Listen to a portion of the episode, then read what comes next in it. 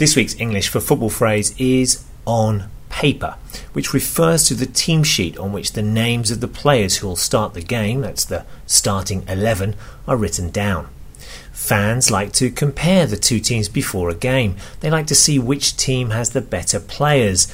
And to do this, we sometimes look at these players in an idealized form. That is, if those players were to play to their full potential. Therefore, when we use the phrase on paper, we're referring to an idealized world where one team should beat the other team. Of course, the so called stronger team doesn't always win, as football is an unpredictable sport with many different variables involved, including the weather, the pitch, the mentality of the players, injuries, the performance of the referee, among others. And these variables mean that the best team on paper doesn't always win. On paper,